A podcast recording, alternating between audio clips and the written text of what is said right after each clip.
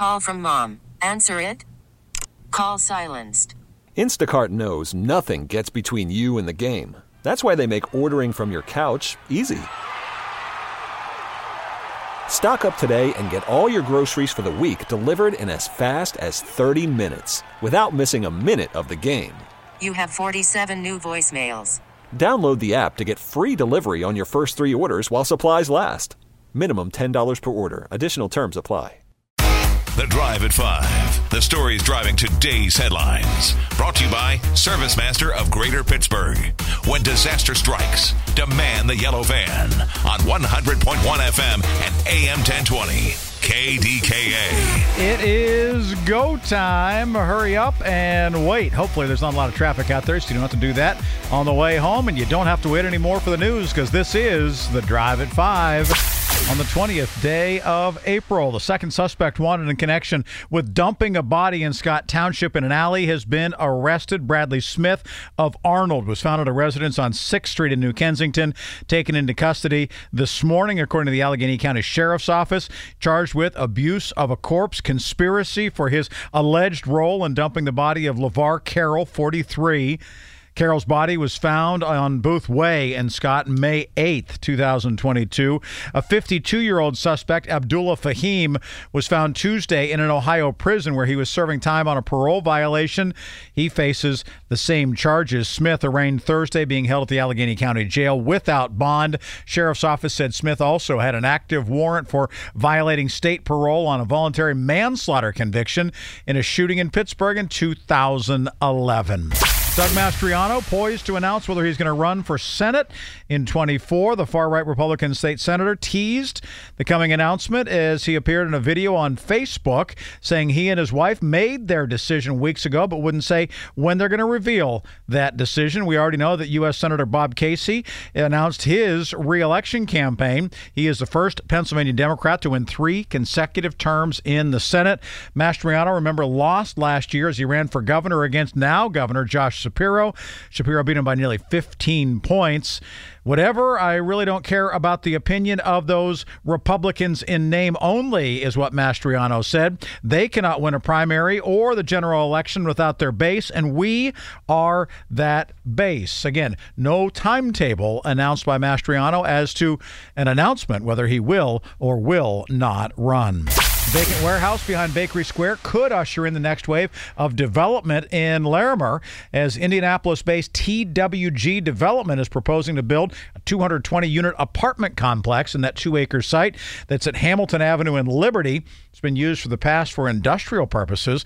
The East End building, which borders East Liberty Boulevard and Frankstown Avenue, represents the second big residential project in the city by TWG and could serve as a catalyst for more development on that side of Bakery Square. As for the project itself, they expect to go before the city's Zoning Board of Adjustments May 11th, seek three special exceptions needed to move the project toward construction. One would be to build a multi unit residential development in an area area that's zoned herbal, urban, excuse me, industrial. Another needed to build five stories in a district where the limit is four, and that is despite the fact that the building falls within the maximum allowable height of 60 feet. Fourth suspect has been arrested in connection with the shooting that happened at a Sweet 16 party in Alabama. Fourth man arrested today in connection with that event in Alabama. Johnny Latron Brown, 20 year old resident of Tuskegee, was charged with four counts of reckless murder, according to a statement by the Alabama Law Enforcement Agency.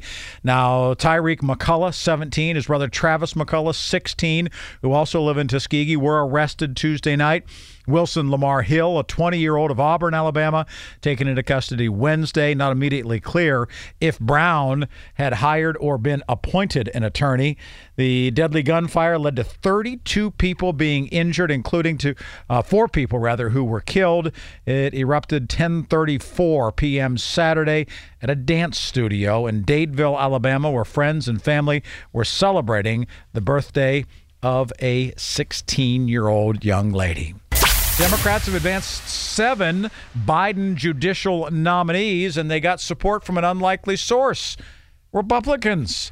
As the state, the, excuse me, the Senate Democrats advanced seven of President Joe Biden's judicial nominees through committee, with Republicans voting for them, shelving others that lack bipartisan backing, with Dianne Feinstein absent.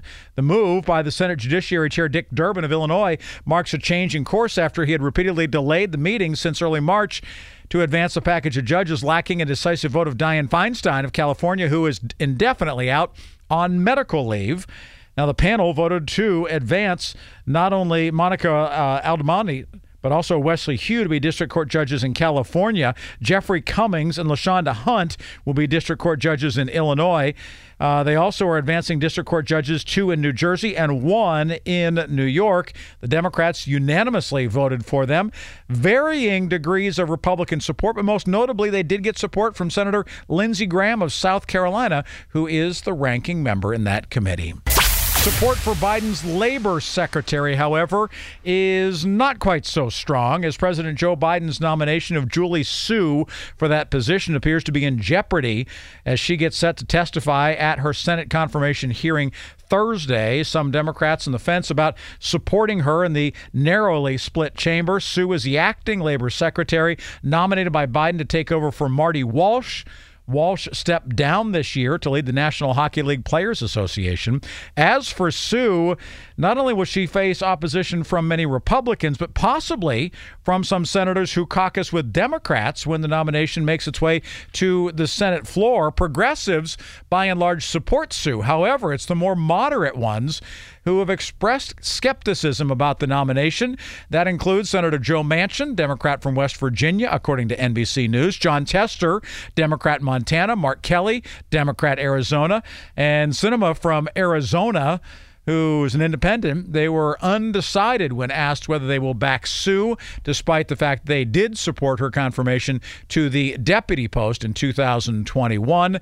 She was narrowly confirmed that year to be deputy labor secretary by just three votes in the Senate.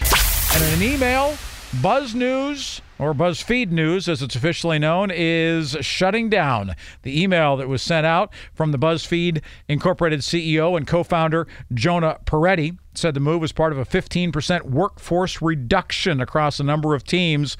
He said, while layoffs are occurring across nearly every division, we've determined that the company can no longer continue to fund BuzzFeed News as a standalone organization.